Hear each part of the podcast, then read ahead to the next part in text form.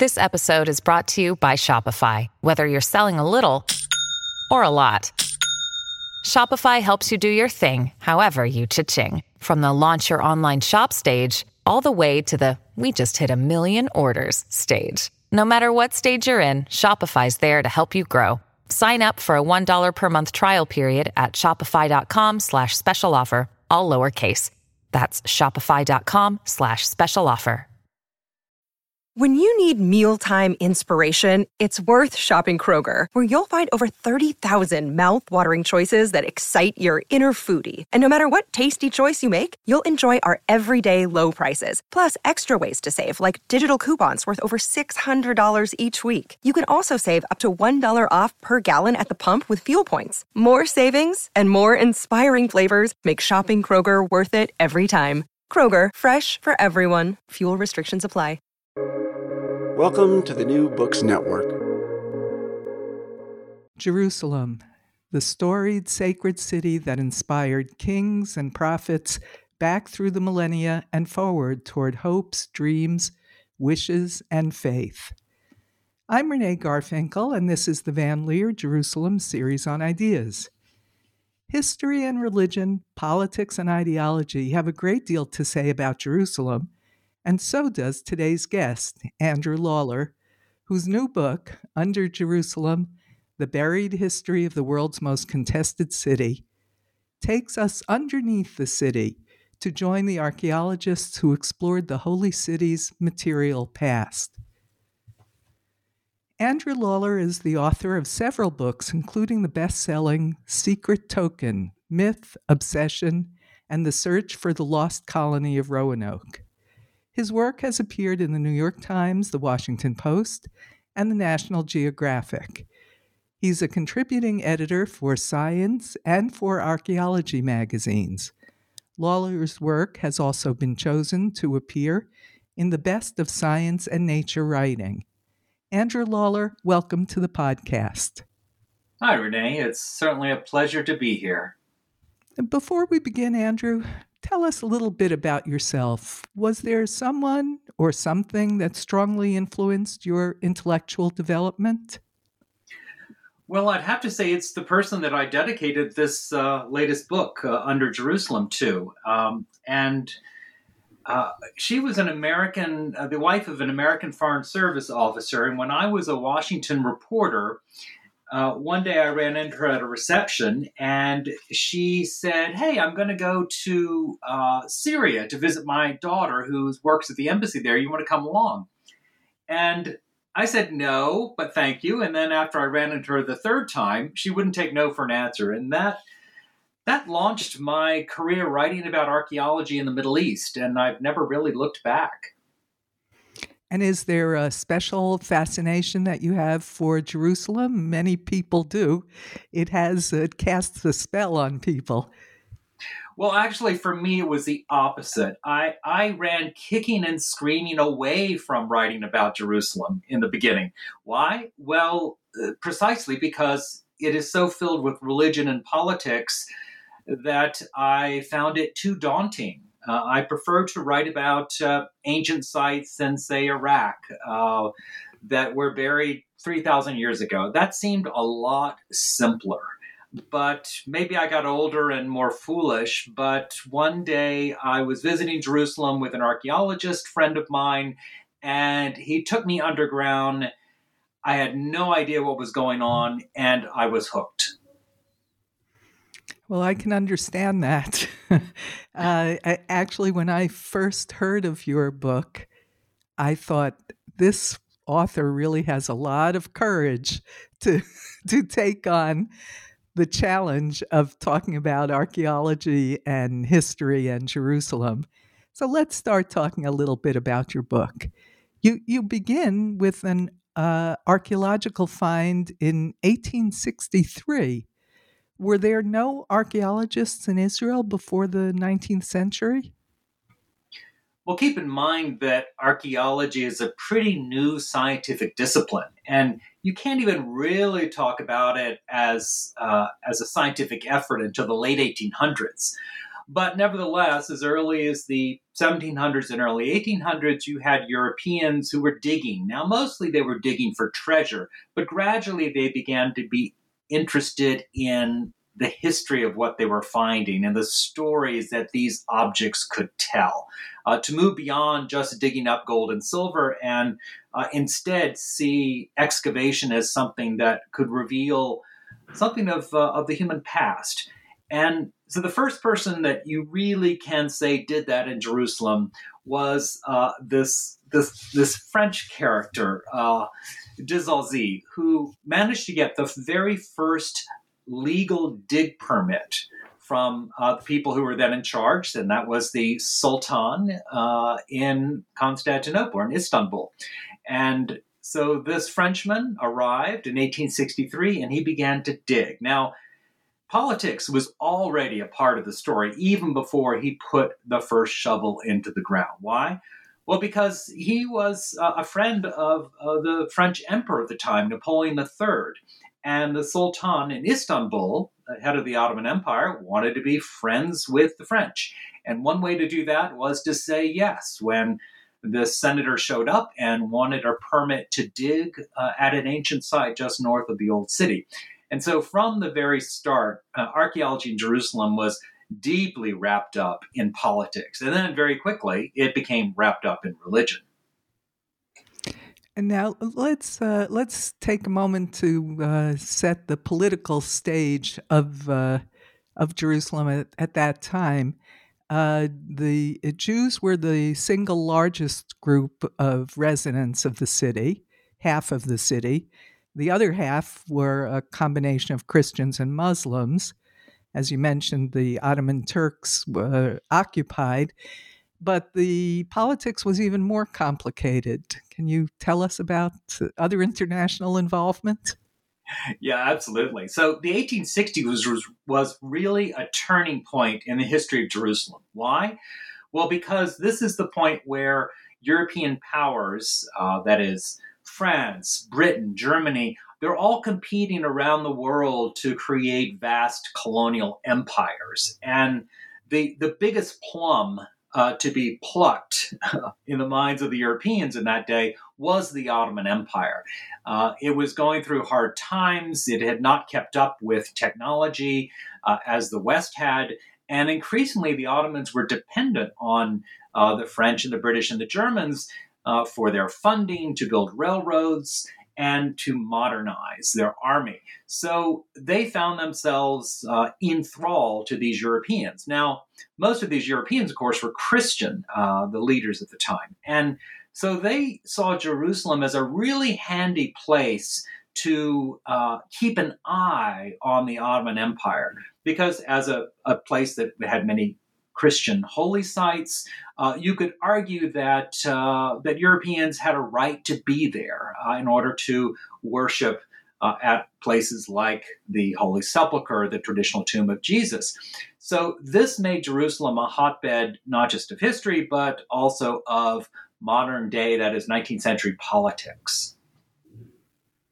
So that was France, Germany, England, and uh, wasn't Russia also involved at the time? Yes, absolutely. I shouldn't leave Russia out of this because uh, the Russians actually posed the greatest direct threat to the Ottoman Empire. Uh, Russia had expanded to include most of the area north of the Ottoman Empire, north of uh, what we would call Turkey and the Middle East today. And uh, as a result, the Ottomans were eager to make alliances with the French and the Germans and the British in order to offset uh, the Russian power, which uh, they viewed as somewhat threatening. Yeah, we don't want to say too much about uh, history repeating itself, but uh, there we have the players. well, we now, could say the more things change, the more they stay the same, as the French yeah, say. sadly, that's the case. Um, and now, an- another thing that well, maybe it wasn't the same at that time, uh, but uh, something that is very current to recent years is the crime of looted antiquities making headlines. Were, were there always laws against it? Did, uh, did the countries of origin not understand that they had a claim on their own archaeological finds? How, how did that work back in the 19th century? Well, at that time, uh, what was under the ground, was, if it was valuable, it was treasure. And there wasn't a sense of, oh, this belongs to me. Uh, there was more a sense of, well, if this is valuable, then, you know, maybe it should stay in my country. But if you're willing to pay me for it, I'm happy to sell it to you. And Jerusalem at that point, uh, being controlled by the Ottoman Empire, uh, really was not a place known at that point uh, to have lots of easily accessible treasure. Uh, what it did have uh, was quite a bit of history above ground in the form of the ancient shrines that were there. But this began to change in the 1860s when the Europeans began to dig in Jerusalem with the permission of the Ottoman Sultan. Now, the Sultan could care less, really. He didn't really care about uh, the history or uh, the religious past in Jerusalem. His job was simply to keep the peace. And in his mind, that meant giving the British or the French or the Germans or the Russians what they needed so that the Ottoman Empire would remain stable.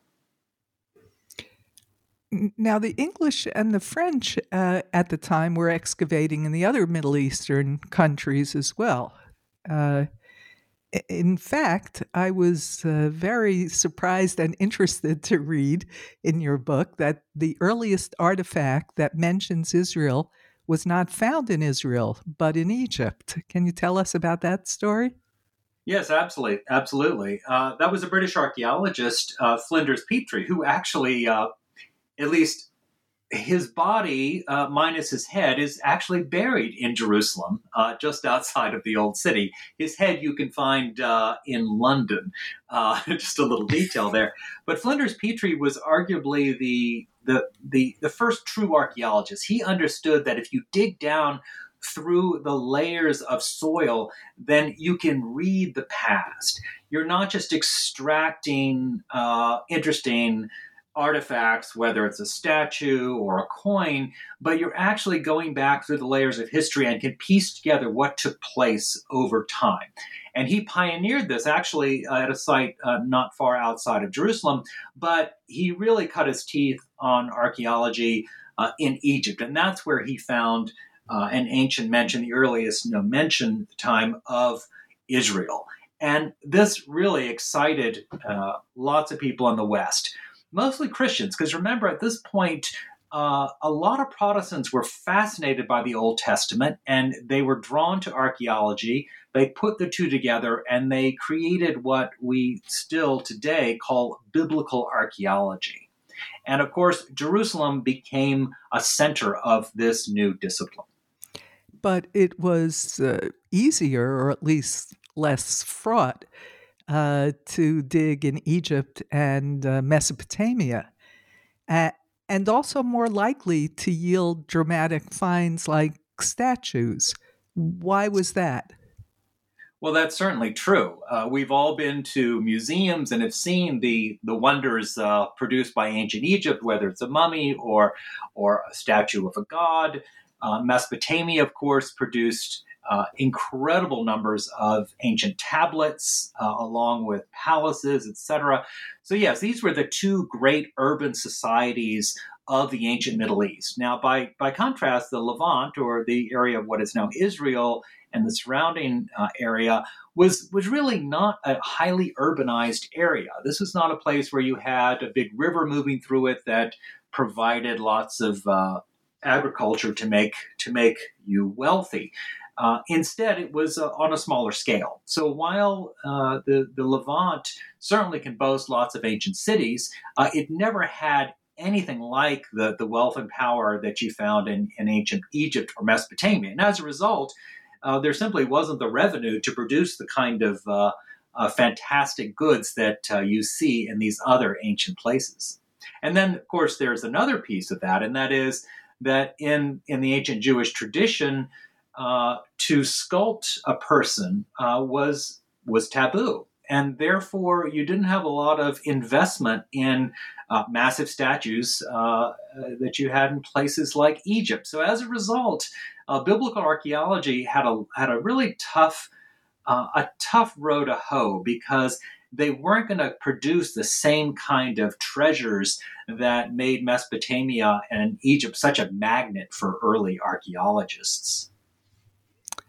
Yes, well, Jerusalem certainly didn't have the uh, wealth and the material pleasures uh, that the other uh, ancient Middle Eastern centers had. But one thing they did have, which was religion. And that interested the uh, archaeologist called uh, Warren, who was a member of the Masons or the Freemasons, whose members actually still today identify with the builders of Solomon's Temple. What was Warren looking for, and uh, how did he deal with the concerns of the local Jewish population? Yeah, Charles Warren is one of the more fascinating characters that I, I came across uh, in learning about the people who, uh, in a sense, created modern Jerusalem by digging up its past. You know, first, you had the Frenchman I mentioned, Saulcy, who uh, began by digging up the tomb of the kings. And in digging up this tomb that was considered an ancient Jewish tomb, he really upset the local Jewish population. So, uh, as soon as archaeology began in Jerusalem, it began to create um, let's say, controversy uh, and even violence because people didn't like the idea of these foreigners, particularly Christians, uh, coming over and digging up ancient Jewish tombs. Uh, you know, who would want uh, a foreigner digging up their their uh, ancestors? So when Charles Warren arrived, he had to be very careful because he he had to find a way to dig without upsetting the Jewish or the Christian or the Muslim communities, and that, that was not easy. And in fact, he found a, a pretty clever way around uh, this problem, and that was this. He was told that he could not dig near the noble sanctuary, what Jews call the Temple Mount. This is the third holiest site in Islam, and the governor, being uh, being an Ottoman uh, and a Muslim, wanted to protect this site in particular. So Warren was not going to be dissuaded because, as you mentioned, he was a Mason, and the Masons were and were and are fascinated with Solomon's temple, uh, the temple that's mentioned uh, in what Christians call the Old Testament. Now, uh, he wanted to dig in order to find physical evidence of this building described so vividly in the Bible. However, he could not dig on top of the Temple Mount. So, what was he going to do? Instead, he dug some distance from the walls of uh, the city's Acropolis he would dig straight down, and then, when the Ottomans were looking, he would simply tunnel his way to the base of the walls. And this was a really clever way for him to get important information about the age and the uh, the nature of these in, these you know incredible massive walls that uh, you know, still are a major feature of Jerusalem's old city. In order to do this, he had to really work his way through a lot of older foundations of buildings uh, from medieval times and more ancient times. So he used um, gunpowder in order to blast his way through some of these areas and thereby setting off explosions that people could hear around town. So the word got out among Muslims that this crazy Englishman was trying to blow up uh, the noble sanctuary, you know, the third holiest site in Islam. And this, of course, did not endear him uh, any more to the Muslims than the Frenchman had endeared himself uh, to the Jewish community by digging up uh, Jewish graves. So you can see that science and religion uh, from the very start were really uh, in opposition to each other uh, in Jerusalem, and that remains often the case. Hmm. And I guess you can also say that uh, archaeologists or Europeans uh, didn't worry too much about the sensibilities of the locals. Um, uh, well, they worried about it, but they felt entitled to go around them in some kind of way. Yes, absolutely. Uh, I mean, uh, Charles Warren actually was was sued by a Muslim family that argued that he was wrecking the foundations of their home. They lived uh, close to what is now uh, the Mughrabi Gate uh, near the Western Wall Plaza. And uh, they took their complaint directly to the British government. But the British government directed it the complaint to the Palestine Exploration Fund, which was exactly the organization that Warren worked for. And in fact, he was on their board. So he was able to uh, swiftly dismiss the complaint and thereby you know creating real hostility that that remains to this day uh, between Muslims and those people who dig, whether they're they're Jewish or whether they're Christian. So. Uh, people of, of faith had lots of reasons to be suspicious of these Europeans who arrived, not least because most of them, or all of them in the early days, were Christians who were, were bent on focused, they wanted to focus on their ideas about religion and often to the exclusion of the ideas of the people who actually lived uh, above in the city. And each of the personalities were distinctive. You uh, you describe them and uh, very well in the book. You really get a sense of the different archaeologists and their personalities. Um, one that's quite different from Charles Warren was Conrad Schick. Uh, he had different kinds of relationships with the locals. Interestingly, he was a member of the London Society for Promoting Christianity Among Jews. So, people of science were also people of faith. Tell us about yeah. Schick. Conrad Schick has to be one of the most uh, interesting people who lived in Jerusalem in the 19th century, and he began as a uh, as a missionary, a Christian missionary from Germany, who uh, came to Jerusalem to convert Jews. Now, that didn't go over very well. There weren't many Jews that were really interested in being converted to Christianity. Uh, and so he tried to make a living as a cuckoo clock repairman because uh, cuckoo clocks actually were quite popular with Muslim families then. But, you know, he didn't make much of a living doing that. And eventually he became a builder. And today, walking through the, the streets outside of the old city, you can encounter many of his you know, architectural marvels. Uh, he created uh, innumerable buildings that still uh, are part and parcel of Jerusalem's architectural fabric. But while he was building, in order to, to dig a foundation, you have to excavate. And so through his excavation, he became fascinated with ancient Jerusalem that lay just beneath the surface, pretty much wherever you dig. So Schick really became the mentor for a whole generation of, of British as well as French and Russian and German archaeologists who followed behind him in the 1880s and 90s. Uh, and Schick himself, uh, who was a Protestant, played a very interesting role in uh, determining whether or not the Holy Sepulchre might, in fact, be the actual uh, site of uh, the burial of Jesus. That's still a touchy issue today. Absolutely. I mean, he. Uh, so what Schick did was he partnered with uh, with a Russian uh, uh archaeologist and uh, cleric, and the two of them began to dig just mm, just east of the Holy Sepulchre. You know what? So the, the, the question was this: the Holy Sepulchre is obviously located toward the center of today's old city. Now, the Gospels, the Christian Gospels, say that Jesus was buried outside the walls, and of course, by Jewish law, uh, you know any burial takes place outside the city walls.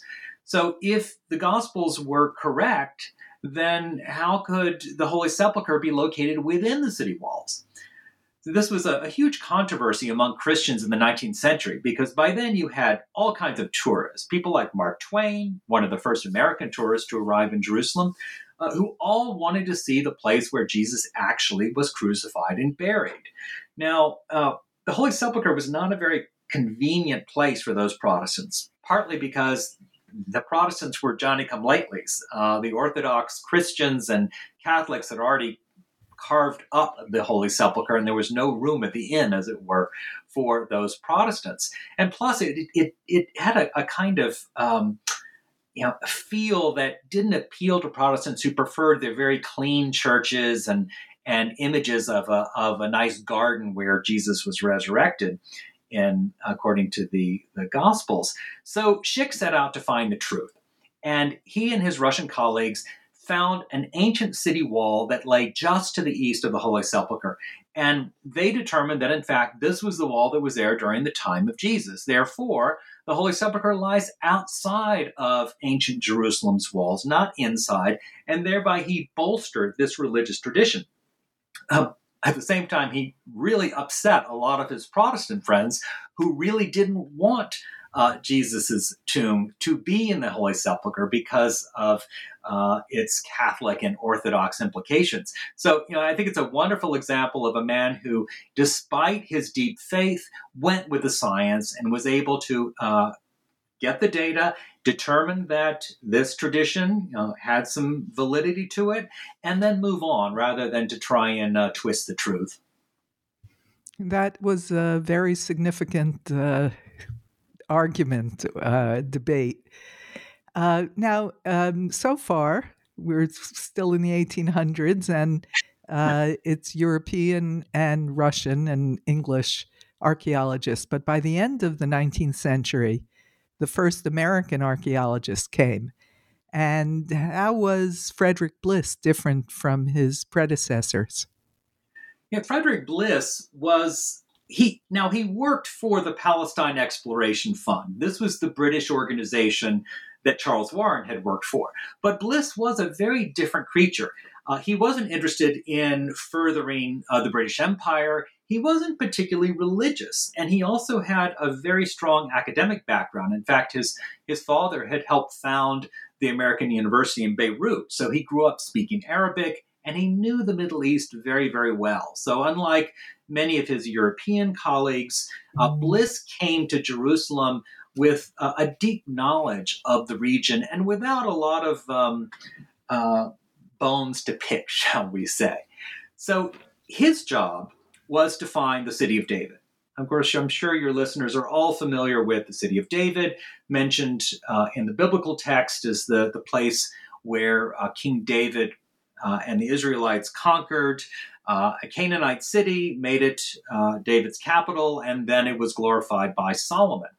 Now, if the b- biblical text were true, then there should be lots and lots of remains of what clearly is described in the Bible as a, a really sensational city that was at the center of a, of a small but thriving empire uh, during the days of the United Kingdom, say sometime maybe in the in the 9th or 10th centuries BCE. Now, the job of Bliss was to find this mysterious place because up until that point, no one really had any idea where it was. It didn't seem to be under the current old city, uh, and so he began to tunnel his way from Mount Zion, uh, just south of uh, today's Old City walls, uh, and then across to a little um, peninsula of land that sticks out from the city's Acropolis, from the Temple Mount or Noble Sanctuary. And that's where he and his colleagues encountered some pottery that seemed to predate the ancient Greeks and Romans. Uh, so he was pretty certain that he had found what is really the truly the old city of Jerusalem, that is the area that we now call the City of David, uh, that Muslims call uh, Silwan, uh, located just south of the Temple Mount. So this was a really exciting find that was a, a game changer in understanding Jerusalem's past. So you'd think that he was motivated by scientific curiosity or historical motivation? What he was not he, he lacked the religious motivations of his predecessors what uh, what kept him focused I think uh, Bliss was uh, one of the first real professional archaeologists to work in Jerusalem. Now, he had studied under Flinders Petrie, the man we mentioned earlier, who had pioneered some of the uh, uh the great advances in archaeology. So Bliss Bliss was really a scientist, and he was going to go where the data took him. Uh, he was very open minded. Uh, in fact, he got a lot of advice from Conrad Schick, the German that we mentioned. And he also learned a lot from uh, the Arab workers who had worked for Warren and other Europeans because tunneling in Jerusalem is a very, very dangerous endeavor. Why? Well, the city is built on limestone, but limestone is easily pocked with channels and uh, watercourses and all kinds of natural caves. which, when you combine it with thousands of years of the city being destroyed and rebuilt, lots of stone chips uh, that come from lots of quarrying, it means that the soil under Jerusalem, which seems so solid, is actually uh, not. And that in a moment, as Charles Warren famously said, the, the soil under Jerusalem can turn from rock into water. And that leads to collapses and that can lead to fatalities. So uh, Bliss had to be very, very careful in doing his extensive tunneling because uh, of this danger. And he learned that from uh, the, the people of the men of Silwan, who for for more than 100 years were really key players in doing the, the heavy lifting of digging uh, in Jerusalem, all the way up until the 1980s. They did the heavy lifting, but um, as I learned from your book, uh, the Muslims and the Jews as well in the mid 19th century, they didn't share the Christian enthusiasm for biblical archaeology. Why was that? Well, there are lots of reasons for this. And uh, this actually was, for me, a really fascinating rabbit hole to go down because it helps to explain why Jerusalem today uh, is is such a contested place. Um, I'll give you an example.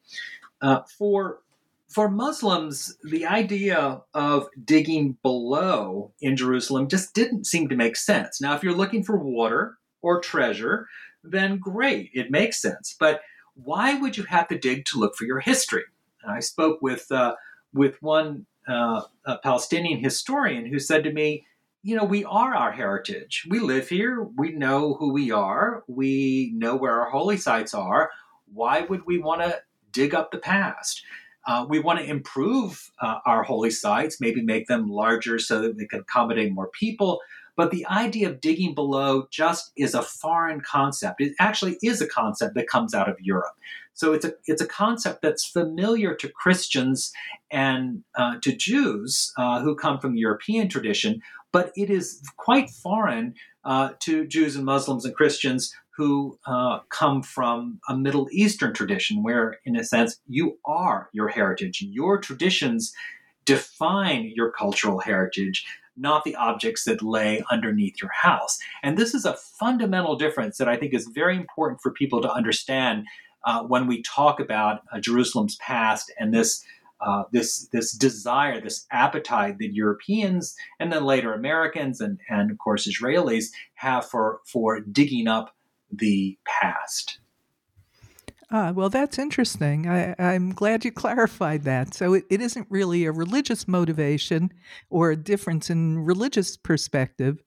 It's a difference in regional uh, worldview or or perspective or lens, the lens through which you you look. Um, that I'm glad you clarified that. However, you know, I, I, can add, I can add that in the this was yeah. true in the 1930s. That at the time when the British uh, controlled Jerusalem, uh, they had there was a, an, uh, a, cultural heritage department, archaeology department, and it was split pretty evenly between uh, between Jews and uh, and between Arabs, both Muslims and Christians. And it's interesting because when you go back and look at who was publishing what papers, uh, the scholars who were uh, Arab, that is Muslim or Christian, they were interested in cultural heritage. They were interested in the buildings above ground. Whereas the Jewish scholars were publishing papers that focused more on archaeology, that focused more on what lay below the ground.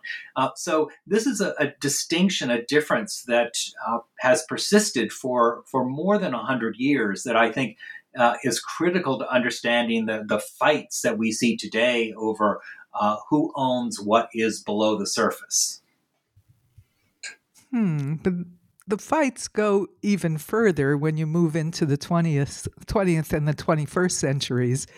Um, it, talk about the Dead Sea Scrolls, which were discovered in the 1940s, and then there were a lot of uh, political uh, hassling about them, uh, un- really until the late 20th century. Tell us that story. Well, this isn't something that I, I, went into any detail in the book about, but uh, I, I, think what's important when it comes to the Dead Sea Scrolls is that Jerusalem is always the place that antiquities dealers go to find uh, the good stuff that uh, Bedouin had brought in from the desert, uh, or uh, anybody who's just exploring outside of Jerusalem. Uh, from the 1800s on, Jerusalem was a center of the antiquities trade, and you know, given that Israeli laws compared with with other countries' uh, laws about uh, antiquities trade are, are, are pretty loose, uh, it remains a place that tourists can go to and walk home with a piece of the Holy Land. Uh, now, whether that is a, a fake piece of the uh, uh, scrolls that uh, are alleged to have come from the Dead Sea, or whether it's a Roman spear point, uh, it really doesn't matter. Uh, Jerusalem is a place where people come and they want to take home a piece of the past. And often uh, those simply are fakes. Um, that was true back when Shapira, who was a uh, an antiquities dealer, lived in the 19th century, was hawking his own uh, version of the Dead Sea Scrolls uh, up until today, where just recently, uh, of course, the uh, Museum of the Bible in Washington has gotten into trouble uh, for a series of artifacts, uh, some of which uh, probably have their origins, fake artifacts, probably have their origins there in the Holy City. What was your impression about the authentication process with archaeological finds? Not only not only in Jerusalem or in the Middle East, but also elsewhere. Well, it, it, Jerusalem, I think, is is rife with some of the best examples you can find. Uh, for example, uh, there was a famous pomegranate that was found uh, that many claim to have been part of the Solomonic Temple. Uh, later, this was shown uh, pretty definitively, although there are still some people who disagree, uh, to be a fake and the, the, desire by both Jews and Christians to retrieve uh, a piece of Solomon's temple or of Herod's temple really inspires uh, those people who are creative in making fake artifacts uh, to produce something that can fool even the experts. Now, fortunately, we have technologies now which can can almost stay ahead of those people who are creating the fakes. Uh, but nevertheless, there are innumerable cases in Jerusalem alone of an artifact surfacing that claims to have been part of uh, one of the ancient Jewish temples that turns out, in fact, uh, to be a case of wishful thinking, but typically involving millions of shekels along the way. Uh, so, so um, am I right in uh, understanding that you see it more uh, the issue of authentication is more like um, fake detecting fake artwork, a painting that is uh, said to be uh, done by Michelangelo and and turns out to be an excellent fake, and not that we are unable to really determine the age of artifacts. Well, it depends on the particular case. Uh, but now, with new technological innovations, we can often peer into, say, the crevices of a carved stone and determine if the mold or mildew uh, or spores or pollen that are that are that are wedged in those crevices actually are of an ancient date or show an ancient date. That simply wasn't possible, say, 50 years ago.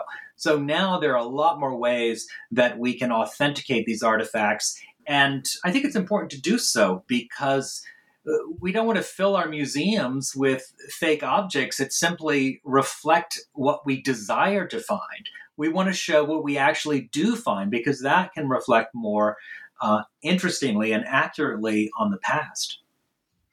Yes. And also, uh, although there's a lot of science in archaeology, there's also a lot of narrative. We we are making up a story or supporting a, a narrative that we have or we prefer uh, by small pieces of material findings that either support it or make the narrative false. So uh, it's it's a tricky business. Absolutely, and particularly in a place like Jerusalem, that kind of incremental uh, addition to knowledge is, is often uh, swept aside in favor of the dramatic find that will get headlines. Uh, I mean, the most, I think the, the, the most hilarious, and although it was a quite serious uh, case, uh, was in the early 1900s when this British aristocrat named Montague Brownlow Parker set out to find the Ark of the Covenant. Now, he pretended that that's not what he was looking for, but he got millions of dollars from investors uh, and managed to bribe Ottoman officials so that he could dig beneath Jerusalem in order to find the ancient temple treasures. Uh, he expected to be able to sell these on the open market for the equivalent of several billion dollars in, in today's money. Uh, so, you know, this is big business. Uh, to to find these kinds of artifacts is so compelling for religious as well as scientific and artistic reasons. And the Ark of the Covenant from that point on has been a major focus of some of the, the zanier excavations that have taken place in Jerusalem. Well, I'm glad you brought that up because, uh, and and this will be my last question because it's a kind of hard one to answer, and that is why do you think the popular imagination is captured by search for ancient, especially biblical artifacts like the Ark of the Covenant. I mean, you have the classic Raiders of the Lost Ark uh, with Harrison Ford that is a classic, and people watch it, and the the appetite for this material, ancient archaeology, seems endless, even in the popular imagination. Why? Why do you think that is? Well, Raiders of the Lost Ark is an interesting example because, uh, according to one version I've read, the idea for the Ark as the as the MacGuffin, as they say in the in the movie world, as the as the kind of motivator for the plot, actually came from a Chicago dentist. the screenwriter went to the Chicago dentist who kept talking about the Ark, and I think the Ark has this particular power because so many of us in the Judeo Christian tradition grow up with this story of the ark uh, being paraded around its its incredible power, its mystical power. It's a it's uh, an electrical circuit to the gods, uh, uh, according to some. Uh, you touch it, you die, according to the biblical text. So these stories, which we hear in childhood, I think uh, they wedge themselves very deeply in our consciousness. And so when the, the first excavators went to Jerusalem, particularly uh, Brownlow Parker and his crowd, they knew that this was an object that captured global attention and uh, would be not only cool to find, it would be extremely lucrative to find.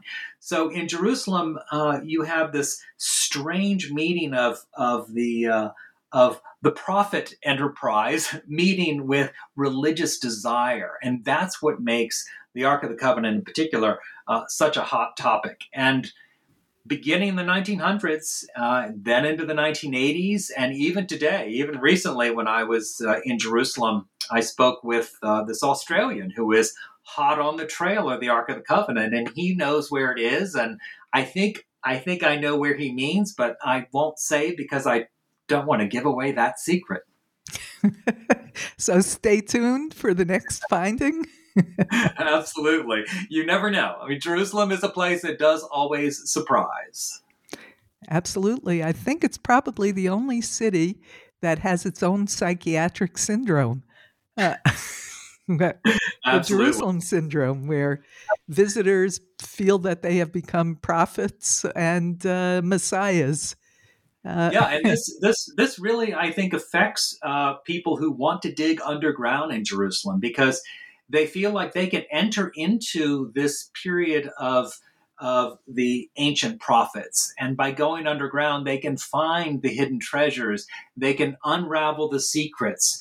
Uh, these uh, you know these ideas have in, in, an incredible compelling magnetic pull for many people, particularly for uh, American Protestants who seem to dominate uh, that field these days. Well, Andrew, you've been very generous with your time and your expertise. Uh, before I let you go, tell us what you're working on now.